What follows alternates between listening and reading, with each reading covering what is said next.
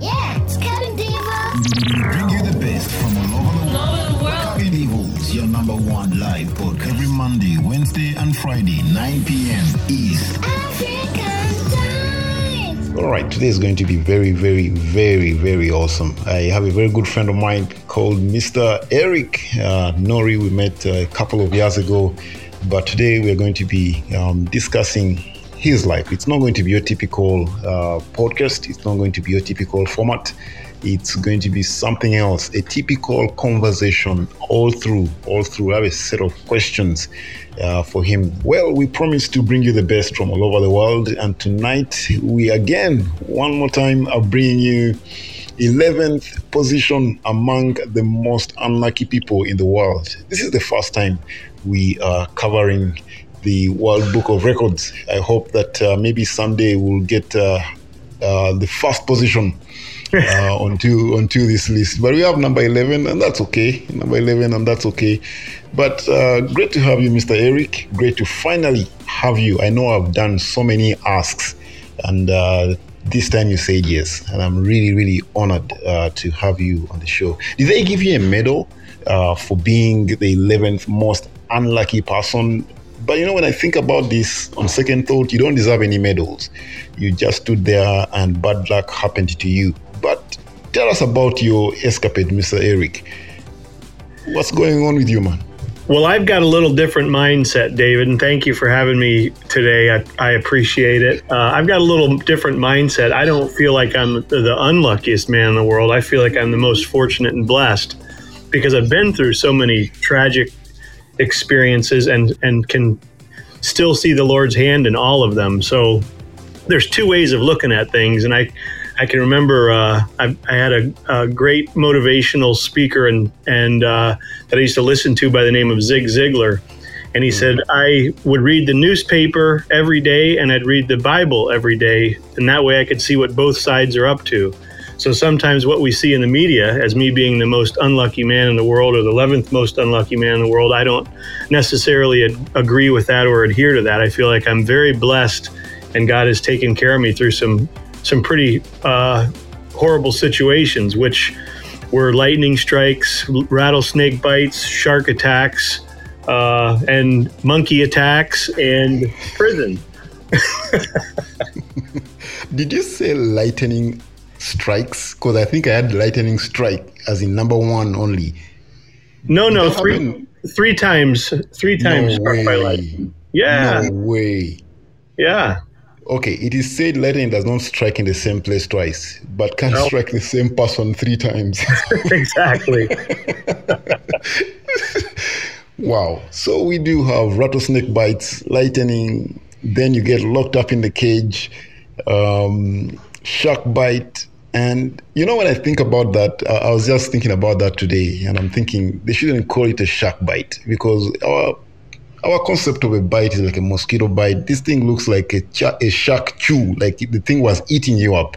I have seen your leg; it didn't look pretty. But um, what I'm really asking today is uh, how you're able to process all of this bad luck, and you've given us a glimpse uh, from the from the way you just talked about this, looking at the Bible and the media, and being able to see the difference between how the world perceives events and uh, how the Bible perceives the very same events that the world is looking at.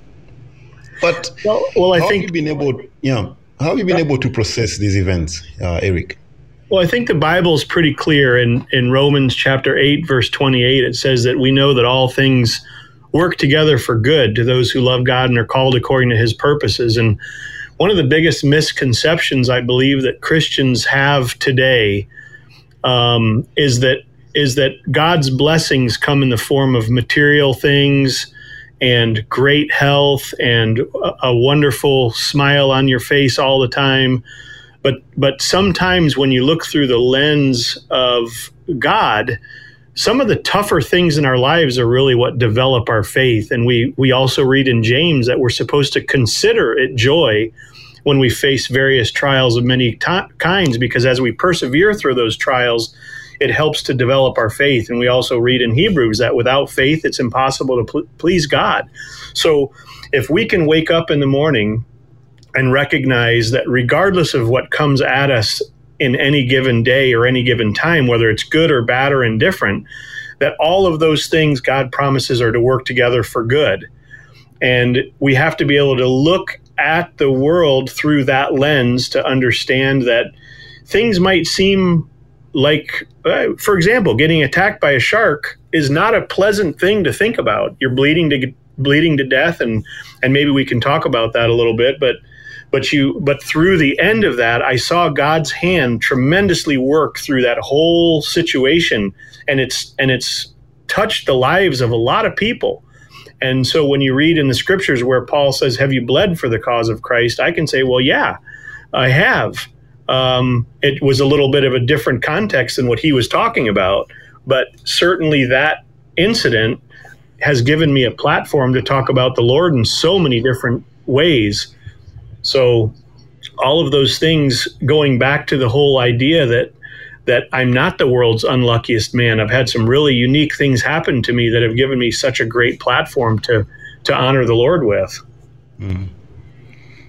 All things work together for the good of those uh, who love Him, and uh, that, that's it doesn't get any clearer than that when it comes to the perspective from the Scriptures, and uh, it's it's interesting how the Bible, being the source of truth, makes sense of what we ordinarily cannot make sense out of. And uh, I, I, really appreciate I really appreciate that perspective from uh, from Romans. But again, now you are in prison. I, I know uh, you. We're going to go through your life really, really quickly, but we're getting to a point where, as a believer, you end up in jail. Uh, yeah. You end up uh, in prison for something you have done wrong. And I know being in prison is not something prestigious it's not something you'd be glad to go on your record. I mean, being 11th unluckiest person, as much as we're using the word unlucky, is, is kind of um, a spotlight to be in, but not prison. And uh, I was just thinking about how anything good can come out of that. And I was reminded of uh, Paul, um, who is uh, arrested, who is jailed. But again, for him, it's not really something wrong he did. He's being persecuted for who he believes. It's it's not entirely the same story here. Right. But Eric, how do you end up in prison? Just give us a brief uh, background to that kind of that part of your story uh, for the details you care to share. Uh, sure. Comfortable sharing. Yeah. Sure. Well, um, as with any business, businesses are ruled by government, and government has certain laws. and And in in our business, we manufactured paint, which is paint that specifically goes on the bottoms of boats. Mm. And it was regulated by the branch of our government known as the EPA, which is the Environmental Protection Agency. And they've got a book of rules that is very, very complex and very hard to understand. And we violated one of those rules. Um, in in the distribution of our paint, and it it turned out that um, because we violated and we did do the wrong thing. Um, I don't know if we necessarily knew it was the wrong thing when we were doing it, but uh, kind of maybe similar to you're speeding down the highway and you weren't really looking at the speedometer and you didn't know but then you look down and realize, oh, we are speeding, and we did we did do the wrong thing and uh, ended up pay, paying a very hefty fine and going to prison for. I went for ninety days, and my brother, who was my partner in the business, went for six months. Wow.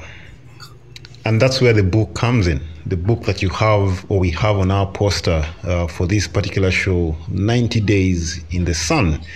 And I I must confess, I might have missed the introduction to that book and went into chapter one, two, three, uh, and maybe we're going to get to the place where why it is 90 days in the sun, not 90 days in prison, because I believe it's a story, a journal of your time in prison. But 90 days compared to 25 years, or even compared to six months uh, for your brother, is like a honeymoon. Um, and, and I know that statement may not come out right uh, knowing it's you who was in for three months. But that statement could also maybe just communicate a point here that individuals look at pain differently. We all have different levels of pain, and we love to compare our pain with what other people are going through. But just being in your shoes for a while and preparing for this show, I was thinking about some of the things you had to go through before um, going to jail, and uh, I could th- only think of a few. For example, leaving your family behind uh, or leaving friends behind. Uh, your company probably is not looking good at this point. There's a scandal at this point, even for you as a believer. Your image has been smeared with dirt. You're not sure what you will find when you get out, and that list goes on.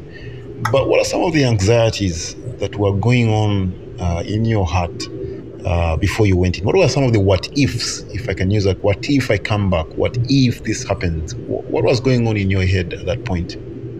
Well, you have to remember that the the, the trial sort of um, and the investigation went on for probably seven or eight years. So, and it was tremendously expensive, and we had to have lawyers and everything else. And there was always the uncertainty that would le- we'd lose the business, we'd lose our home, we'd lose our life as we knew it. Um, I was a deacon in our church, and I had to, you know, step down. And I talked to the deacons. They all said I didn't need to step down, but I thought it would be a wise thing to do that because I I would never want to bring, bring discredit to Christ. And even if even knowing the story, people who knew me that they knew that it wasn't an egregious, horrible thing. I didn't think that it was wise. Uh, the Bible talks about avoiding even the appearance of evil, and I wouldn't want to defame in any way the name of Christ for people to look at me and say, "Well, look at this guy and and what he's done." So I stepped down from that, and and it was a you know it was nerve wracking, obviously, to to know that you're you're going to spend some time in prison, but going back to the knowing that all things work together for good to those who love God, I had to look at it through that light, and I had to recognize that God was doing something in my heart and in my life and in my mind that he needed to do. And sometimes, you know, going through the fire is not easy. And as God purifies our hearts and purifies our minds, sometimes it takes it takes suffering, it takes trials, it takes things that happen that um, that can cause us to examine our own hearts, and and and God reveals things to us.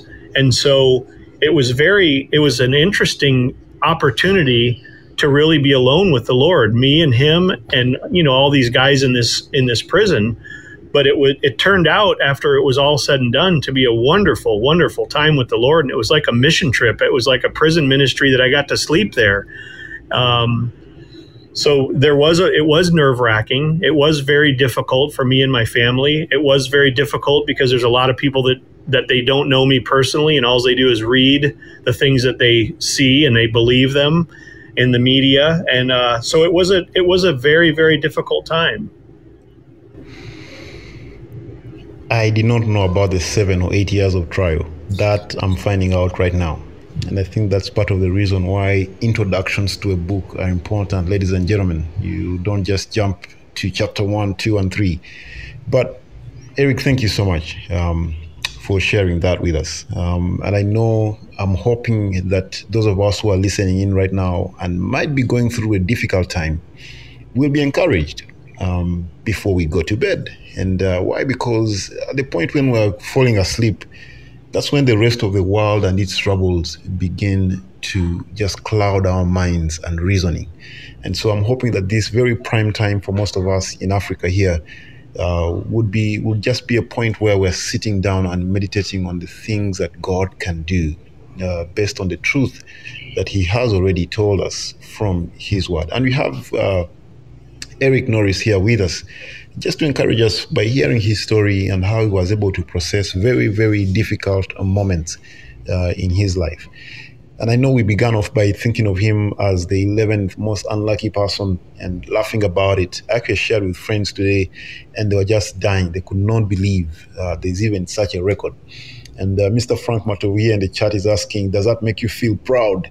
Uh, how does that make you feel? And I know um, you've kind of already answered that. And we're going to get to that uh, part of your story where there's so many things you've achieved in life, uh, Eric, and how you've been able to process success. Uh, and we're going to get in that in this show uh, later on. So, Mr. Frank Matovu, just hang in there, hang in there. If you have any questions uh, for Eric, please post them in the chat. I know he will have time. He will have time uh, to answer those questions. Now, the book 90 Days in the Sun is simply a journal of the 90 days that uh, Eric spent uh, locked away, and he journals his thoughts, experiences of what was going on. And I would like at this point, before we take a quick break, to look at day number one. We were not going to look at all the 90 days, but day number one is one of those moments, and I, I looked at it as the honeymoon. Uh, and uh, if we were to write a book, just day one, you'd probably entitle it How to Check into Prison. Eric is checking into prison at this point, ladies and gentlemen. And uh, Eric, you're meeting strangers at this point. You're meeting criminal strangers. You're meeting broken people. You too are broken. I mean, for the last eight or seven years, you have been going through trial, literally, and uh, and uh, it's it's been tough you're also broken at this point. Now, when I read the book, or at least part of it, 90 Days in the Sun, I, I got a sense that you were not rubbing your sorrow onto other people. You had hope. You, you were happy cleaning the floor. You were happy with the bed. it, it was kind of better than you expected. And uh, here's the other truth that your fellow inmates had similar facilities. I mean, you shared rooms and uh, and bathrooms but they never felt the same way. I'm not saying all of them, but some of them definitely never felt the same way about, about being in prison. Maybe because some of them were to spend 25 years, 16. But do you know? Do you know what is it that uh, just got you hopeful, um, even in a very, very uncertain time? I don't think your heart was set in the same way you'd be set in checking into a vacation uh, hotel or, or something. But there's a sense in which you had hope, and I can't put a finger to it. What is it that kept you hopeful through these very difficult 90 days?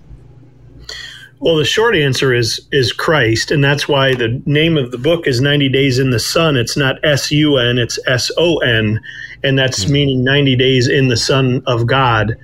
And um, I went into that prison knowing that God would not allow me to go through something that I wasn't supposed to. And I knew that there were a lot of hurt and broken broken people there. And so I really thought about he, allowing the light of Christ to shine through me. And we prayed that with my family. Lord, help me to be a light in a dark place. I know that I know that you love me as a as a heavenly Father loves can't lo- you I couldn't be loved any more than I'm loved, and I know that you wouldn't allow me to go through this if you didn't think I was strong enough to do it. And Lord, help me to lead other people to you. Help me to be your your mouth, your ears, your hands here in this in this place. And you know, as far as it being better than I expected, um, I've been on a lot of mission trips all over the world, and I've slept on I've slept in really, really horrible, not so comfortable, hot, sticky, sweaty places, and I've been in very nice hotels that are very nice. But like, like Paul, he said that I I've had an abundance of things and I've had nothing, and I've learned to be content in both. And with Christ, we can be content in any situation that we're in if we allow the Holy Spirit to to guide our lives. And in this and in this particular case, um, I was very prayerful going in that that the Lord was at work, and I knew that He had me there for a purpose, and that all things have a purpose in them if we're if we're walking with Christ. Well, Mr. Eric, thank you once again for being with us on the show. Um, we've been looking forward to this, really been looking forward to this. But let me just go back a little bit to Frank's question about being unlucky and how that makes you feel. And I think that's one question you get when people look at your leg. Um, I've seen the grow some pictures of, of that wound uh, before before they, they patched it up. And people begin to ask the question, man, what happened? What happened? Um, how I'm sure you got many of those questions while uh, you were locked up, but how how don't you get tired of answering such questions, Mr. Eric? Well, it's interesting. You, excuse me, you say that because when I was attacked by the shark, I'll give you the very condensed version of it, which is I'll skip all the details other than the fact that imagine yourself bleeding to death, on the front of the boat, heading heading toward a small island where there's a clinic, but you know that they don't have the medical attention that you need. And you're pretty convinced in your mind that you are going to die because the color of your skin is turning such that would indicate that you're almost out of blood. And then the peace of God came over me, and it was like Christ put his hand on my head and said, Eric, my peace I leave with you, my peace I give unto you. Not as the world gives, do I give unto you. Don't let your heart be troubled, and don't be afraid. Ever since you were in your mother's womb, I've held you in my hand, and I have you now, and you have to learn to trust me more. And I began to praise God through that moment in time because in Philippians Philippians chapter 4 verse 8 it talks about the peace of God which passes all understanding. And that's exactly what I experienced in that moment when that shark attacked me was the peace of God that passes all understanding because it doesn't make sense to be bleeding to death on the front of a boat after being attacked by a shark and experience the greatest peace. And and how that translated when people look at my leg and ask me questions about my leg, I love the fact that they ask me what happened because it allows me to share what Christ did. So many people are scared are are terrified to die. And and what what the Lord showed me right there is that he is he has conquered death and he gave me peace over that death. And then fast forwarding to now I'm in prison and this scar on my leg most guys in prison don't really want to hear about Jesus well, that's not true. Some some do, but there's a lot that don't. And this this crazy shark bite on my leg opened the door to talk about and communicate Jesus and his peace and his love and his kindness and his faithfulness and his grace with so many people that would otherwise not listen because everybody wants to hear the story about a shark attacking your leg. So it really opened the door it opened the door to allow me to speak freely about what God did. And nobody can take away your testimony from you. Your testimony is your testimony. God did amazing things in my life through that. And I felt the peace of God and understood the peace of God on a much higher level. Had I not got to experience that, I would never be able to explain it the way that I am. You know, in listening to you talking about the shark attack, I I wish I had the counter to just count how many times you have mentioned God. And a typical story would go differently. Someone would tell you, Oh, uh, I was maybe halfway underwater and this thing comes at me and I look at it and it takes my leg and I fight back and, and you'd hear so many eyes, eyes, eyes, eyes. But I, I kept hearing God, God, God. And that's that's I think Uh, just some example for us to pick from. Those of us who are listening i know we all have scars. We all have very difficult stories of what has happened in the past. It may not be a shock. It might be something else. It might be a loss of a loved one. And when someone asks you what happened? And i know there is pain you uh, know in, in those stories there's pain behind those scars but I think we can see God in each of those particular moments in our lives. And, and let's let's preach Christ uh, with those that uh, are around us, those who ask us even the difficult questions. Let's see Christ in all that He is doing. And maybe right now you're going through that very difficult moment. I don't want to say look out for where Christ is because He is all over. Just go to His Word and maybe you'll be able to find exactly what this means. He says, All things work together for the good of those who love him. Eric, thank you so much. I really, really appreciate that. Now I'm looking at your book right now. I'm on page five, and uh, I want to read a portion here. The last paragraph in this in this uh, on page five says, you, you, you, "This is, I think, day number. This is day number two in prison." Um, and and you and you said, "Lord, I pray." Uh, let me start from the evening. It says, My evening devotion was Acts chapter 1, verse 8 that says, But you will receive power when the Holy Spirit has come upon you to be my witness in Jerusalem and in all Judea and Samaria and to the end of the earth. And you wrote this and said, Lord, I pray that I pray for your indwelling power. Father, the harvest is plentiful, but the workers are few. Lord, make me a worker. Here I am. Send me. Send me to share the richness of your love and mercy to those you have called according to your will. Thank you, Lord, for this trial. Thank you, Father, for protecting my family. Thank you for peace. Thank you for a good night's sleep. This is day number two, remember. And then you pray and say, Lord, fill me up with your strength and let me be an instrument of your righteousness. This is day number two out of 90. Has your prison story been of any impact to other people in your life in any way? Maybe in those 90 days. We may not be able to read the whole book and go through all of it, but are there any testimonies of how these 90 days have changed the lives of other people? And maybe you're the testimony, but is there any testimonies from the 90 days? Let's just cut to the chase, Mr. Eric. Absolutely. I mean, there was a there was a gentleman um, that I met who came in, and he was sentenced to three years, and he was on drugs, and he was on painkillers, and and he was going through withdrawal, and he was I was the first person that he met when he was when he came in, and uh, he came to know Christ.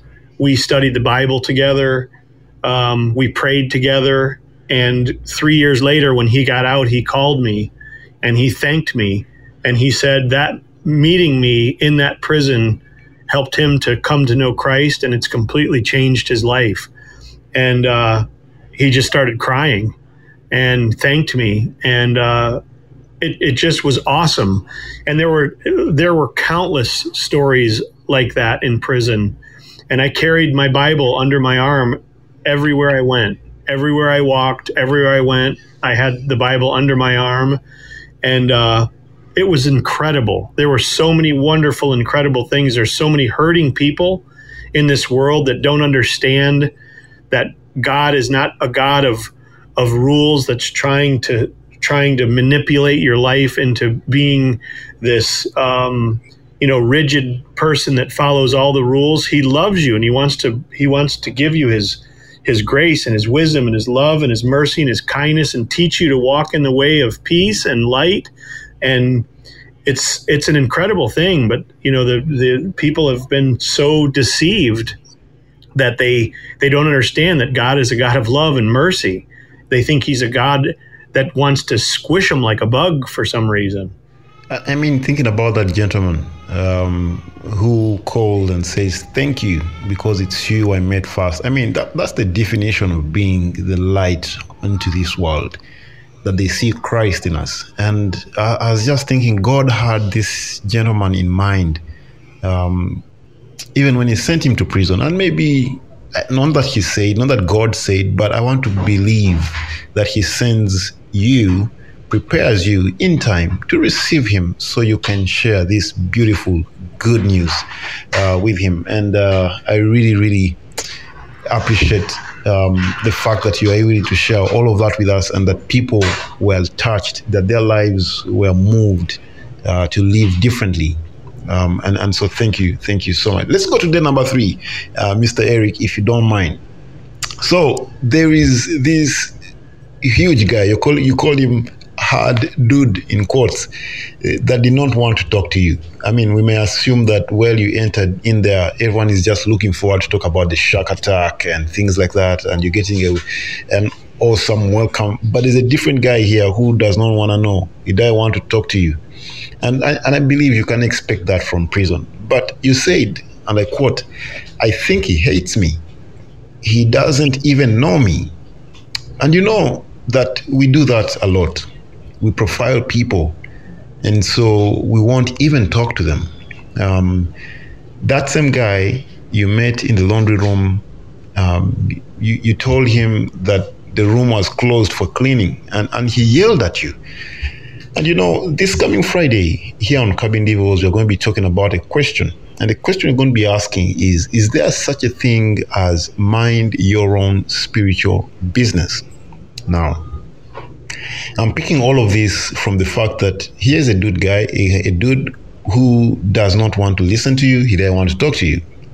Then you meet him in the laundry room and you correct him and you say, you know what, guy, the laundry room is closed for cleaning, and he yells at you. And the question us Christians are asking on Friday is Is there such a thing as mind your own spiritual business? And that live episode will address a couple of things. And one thing it's going to address this coming Friday is should we, how can we accept correction from people, especially fellow believers? And these are believers we are not even related to. And is there, let me ask a question, is there any lesson that uh, you would want to just share with us about correcting other people? And I know in the book you wrote and you said you allowed him to vent, you allowed him to speak out his mind. And uh, let me just throw in another piece of uh, information here. You're very good friends with Brian. And uh, I wish Brian was here though.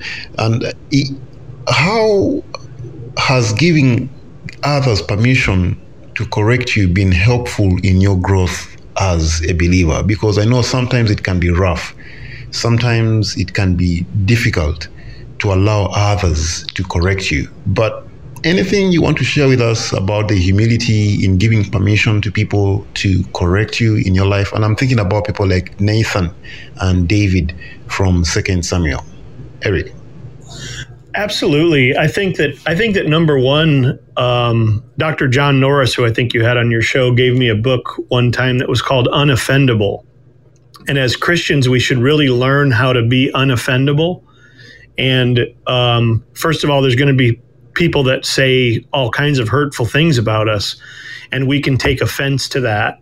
Um, and some people would say, well, rightfully so. Um, but in other cases, in in cases of uh, of some type of relationship that you give people permission to help you become a better man or a better woman, and you say as a Christian, if I'm doing something that's offensive or rude or you know any number of different things that doesn't line up with God's word, I have given people in my life permission to tell me, "Hey, Eric." you know, I really think that you're out of line here. And I have to also position my heart to be receptive of that and not resistant and become offended. Um, all of us know that we're not perfect. There's not one single perfect person walking the face of this planet right now. The only perfect one that was ever here is Jesus. And we're striving to be like Christ, but we have a lot of things in our lives that we need to work on. And so we should be open and receptive to cr- constructive criticism and and try to be as non offendable as possible because if we're taking offense to everything that everyone's saying and we find ourselves offended all the time and and bitter all the time and feeling depressed because somebody said this or somebody said that. We have to be open to make changes. Some things people will say about you are wrong and they could be perceived as offensive. But the truth is, we know who we are as people, and nobody can control us by saying what they think that we are. I mean, somebody could say they think I'm a chicken, but that no more makes me a chicken than a, anything else. So you you have to you have to take constructive criticism from your brothers and sisters in Christ and not be offended by it. And then you can't be offended by con- by criticism or or or um, things from from others, especially that aren't Christians. Hmm. It's it's it's interesting that you you mention it's difficult. First of all, not just interesting, but it's, it is difficult and I'm sure even when David uh, had the statement, "You are the man," that must have been that must have been very very difficult. And, and just thinking about David, um, I've been studying Second Samuel about maybe uh, last week actually, going through it with a quiet time, and I, I that's where that topic came from for us to discuss this coming Friday. Um, there's a way in which David was very quick to to judge the man who uh, took the neighbor's ewe lamb and he, he, he gave him a punishment actually and he says as long as the lord lives this man needs to and he went on with his judgment and, and sometimes as believers we are quick to evaluate events and actions and uh, what the other believer should have done But it's more difficult when that same evaluation comes our way. When the person talking to you says, You are the man, you're the man. And of course, David, looking at uh, Psalm 51, reacted in a very godly way in going before God with repentance and uh, remorse and, and, regret for what he had done. And we see repentance, we see restoration with David. And I think that should be our concern, even as we approach people, that the goal is restoration. The goal is not that we may be proved to be right, but the goal is that they might be restored to Christ. That's just a quick one on day number three uh, for us to think about. Um, now, coming to almost coming to the end of our show, we have about maybe 14 minutes uh, before we come uh, to the end. And I, I, want to ask one last question about prison. Um, and then I'll, I'll, I'll, pick up from, from there and ask Terry's question that I see in the chat here. Um, this is a question on race. This is a question on racism. On day number five, you you talked about uh, in your book uh, 90 Days in the Sun, you talked about a Spanish speaking group of inmates that you met in there. You talk about the meals that they were able to make uh, almost with nothing. And you said, like, what? They like me because I speak Spanish. Now, a few days ago, I was flattered um, uh, when you say to me that you set your audio Bible to one African accent because it reminds me, it reminds you of me. And I think uh, sometimes I think I sound like you, and then you tell me I have an accent. But it's so true that uh, people do not know who you are until you start to speak. I got a privilege of visiting, um, I think, Dr. Uh, Norris's uh, clinic, and everyone was asking me, Where are you from? Where are you from? Uh, because I began to speak. And uh, it's interesting how, in a negative way, in other parts of the world, people can be divided over language People can be divided over skin color. People can be divided over accent, over height, over weight, and uh, and the story goes on. And it's interesting that sometimes it's Christians who find themselves in these battles. And even here in Uganda, you can tell when someone is looking at another from a different tribe. Uh, I've heard of very difficult statements that I cannot even repeat among us Africans uh, when we realize that someone is not in quotes my people. But how have you been able to deal with this stuff? This this is this is stuff that has been happening in the US for a while. I mean thinking about your previous elections this was all over with the hashtag black lives matter. And and I know that language is an issue. I know skin color can be an issue. I know accent can be an issue, weight, height. How have you been able to deal with these things, Eric? You know, it's so interesting because I I really don't feel like that racism against language or color or creed is is really the the root cause. I think it's a battle of good versus evil. And mm. there's good people on this earth and there's people that that aren't good and there's people that are evil. And unfortunately, the hard part and the hard reality pill to swallow is if you don't have Christ as the center of your life, and if you don't have the Holy Spirit, who do you have? And who are you aligned with? So if you're not for Christ, who are you for? And so that whole idea of racism to me is not about black or white or yellow or or or any other color or creed or language. It's about not having the love of God in your heart toward another human being and not being compassionate and not being sympathetic and not being kind and generous and loving. And people people try to put this placard of racism on it but really to me it's either you're good and you're kind and you're filled with God's love or you're not and there lies the tension because what what does evil have to do with good? Nothing. And there's the division. And that's my opinion. Um, I find that that the the root cause of racism is is people that aren't good, and people that are racist in in that way. They're they're not the love of God that we have in our hearts. It doesn't matter what color people are or what race they are or what language they speak. We either have the love of God in us and we're extending that towards others or we don't. And that's that's what I have to say about that, David. Hmm. That's that's that's neat, really. That's really neat, and I think that is a call for us to show the love of God uh, to other people, no matter what color, no matter what height, and um we should be different, honestly, as uh, as believers, and I think we can be. We can be, and I know most of us listening in here don't even think about these things. Why? Because good comes naturally because of the Christ uh, that is in us. If you've experienced in any way any sort of uh, ridicule, any sort of discrimination uh, because of your tribe, race, uh, be encouraged that it's not a matter of where you come from, it's a matter of someone not being good to you.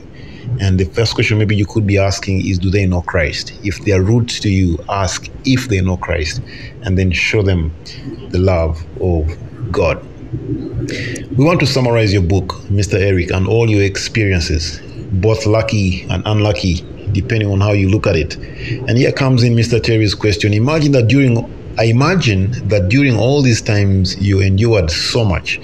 Uh, which of these experiences tested your faith to the point of wanting and in quote end your relationship with the Lord? Not that you did end the relationship with the Lord, but just it, it just it tested you to that point where it, was difficult. Which of your experiences was the most difficult, Eric?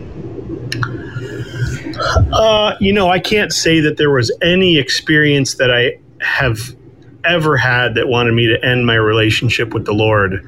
Um, I, I, I can't say that there's there's definitely times that I've questioned, and there's definitely times that I've doubted, but I can't say that there was ever a time where I wanted to end my relationship with the Lord.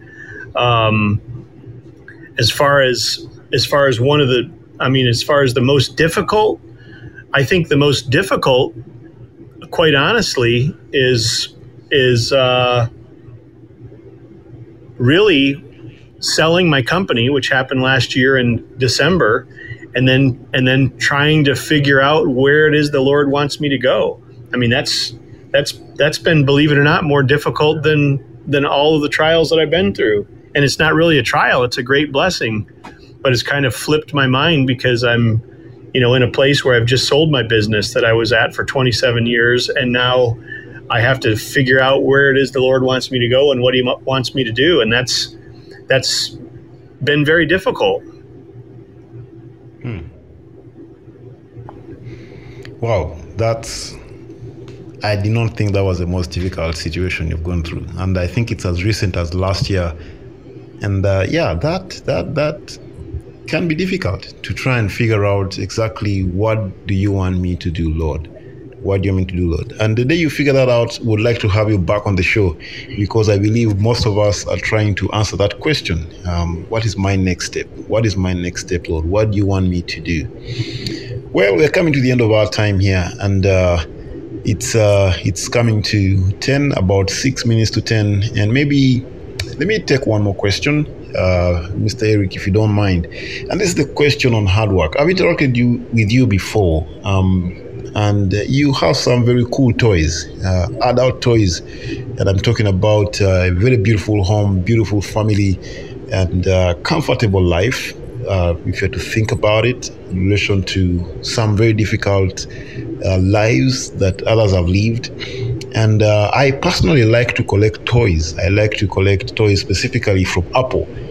And but as a younger man, uh, I used to ask my dad for money. I used to ask my dad for toys. But then, as one begins to grow up, they begin to work for those toys. And uh, I did interact with you once, and I asked you the question. I asked, how do you go to work with all these toys? I mean, and you and you, and you say to me, David, if you don't go to work, you will not be able to keep the toys. How? What, what, what's your what's your philosophy on work? For 27 years, you've been at a business. Started with your brother to make paint. It became very, very, very successful, and uh, one can only assume that you've really worked hard your whole life but please just just give us a glimpse of how you think about work. When we're beginning this show, you did mention that you look at things differently, but we do have a lot of young businessmen here, businesswomen here, uh, ladies and gentlemen who I would consider starting out in life and, and wanting to be successful. But I want to know, I want to believe 100% that hard work is at the core of some of those goals. But how do you view work, Mr. Eric? Well, I mean, work is obviously extremely important, and the Bible is clear, and it tells us that we're to work as we're working unto the Lord. And if you can imagine yourself working for Jesus, how hard would you work, and how much integrity would you do it with? And I think that you know, for the young people out there that are that are listening and wanting to have a successful business and have have wealth and have have things just remember that it's not the wealth and the things that give you joy. It's it's Christ that gives you joy. And if you can use your wealth and if you can use your things to honor God with and you can do things that honor God with them and you can take people places and do things that they couldn't otherwise do it's a wonderful thing. Um, but hard work is is is definitely important for us to do as Christians. It's a great testimony I mean, we certainly uh, you don't want to be a lazy you don't want to be a lazy person. You want to work hard, and uh, I think God honors our hard work, and I think that God honors us when we give, and God has blessed me in tremendous ways, and and God has given me the ability to give give to others. And uh, if we can if we can maintain that mindset that it's not just all for us it's for us to share, and He continues to bless it. You know, I'm amazed at how quickly that verse comes to your mind. Work not as unto men, but as unto the Lord. And I think that's the definition, really, of excellence, uh, doing your best. And so, thank you so much, Eric, for bringing that to our memories uh, once again this evening. And uh, you did bring out something very interesting, enough for us to share not just to accumulate, but to be able to bless others uh, as well. Well, we're coming to the end of our show tonight, and my last question for you, Mr. Eric, um, is one of the most difficult ones that you have mentioned a trial in, in trying to find out what the next step is going to be. But what are you thinking? Are there options? Is there something you're thinking about doing um, in the next couple of years? Now that your business is sold, I know you've served in church before, you've led the men's group. Uh, but yeah, what are you looking forward to? Which areas are you praying? Maybe which continent are you praying about uh, going to to serve as a missionary? well, to be honest, to be honest with you, David, uh, I'm, what I'm learning, what I'm learning is to walk in what I call unforced rhythms of grace, and and allowing the Lord to lead me on a daily basis. Because every day God has something for us, whether we're in the line at the grocery store or whether we're walking the docks where the boats are, that people are, there's people all over from everywhere that you can think of that need Christ and need to know his love. So if we can operate on a daily basis without any kind of without any kind of forced uh, rhythm. I, I think the unforced rhythms of grace, God wants us to walk in His grace and in His love on a daily basis. And sometimes we strive so hard to perform for God. He's not looking for a performance from us, He's looking for us to walk by the power of His Holy Spirit in these unforced rhythms of grace walking through our day, an ordinary day with God is not ordinary an ordinary day with God is extraordinary. And when we can when we can live every day in that extraordinary gift and grace that God gives us, you'll see God in everything that you're doing. And I my hope is that my life will resemble that as I walk in his grace. And that's kind of where my mindset is right now. I don't know what you have for me for two weeks from now, Lord, but I know what you have for me right now, and it's to walk in your love and your grace and your kindness and try to radiate and spread that light to as many people as I can as I go. And when I fail, which I will, I know that you have forgiven me, and I know that your grace is sufficient and your power is made perfect in my weakness, and I can I can continue to walk in you all the days of my life. Wow. And that, ladies and gentlemen, is really the summary of everything we've been looking at tonight. that is not a matter of luck or, un- or being unlucky. I was going to say a matter of luck and unlucky. It, it's not a matter of, uh, it's a grand plan that God has orchestrated in our lives to take place. And we can't figure that out. We cannot, we cannot be able to understand the infinite mind of God. But one thing that is very, very clear is the next step that He wants us to take. And uh, I, I really, really appreciate our time here. And, so it, it's interesting that uh, we look at these things now, not knowing what tomorrow uh, will bring.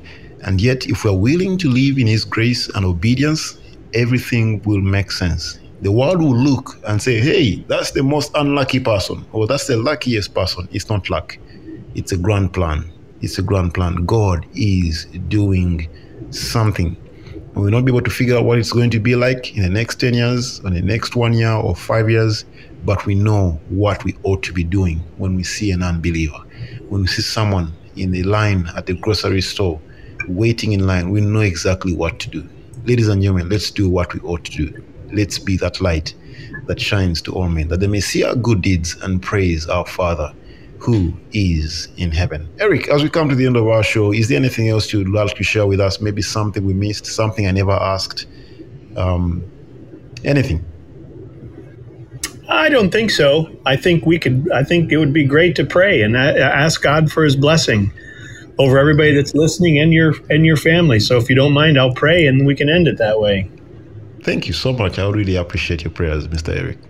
Lord, we just thank you for your love, your mercy, your grace, your kindness, your faithfulness in our lives. We we pray that all those that are listening now would be blessed, that you would bless them, Lord, and draw them closer to you. And Lord, we just pray as as uh, David and his family follow you by faith that you'd bless them. And Lord, thank you for this opportunity to share your hope with the world. In Jesus' name we pray. Amen.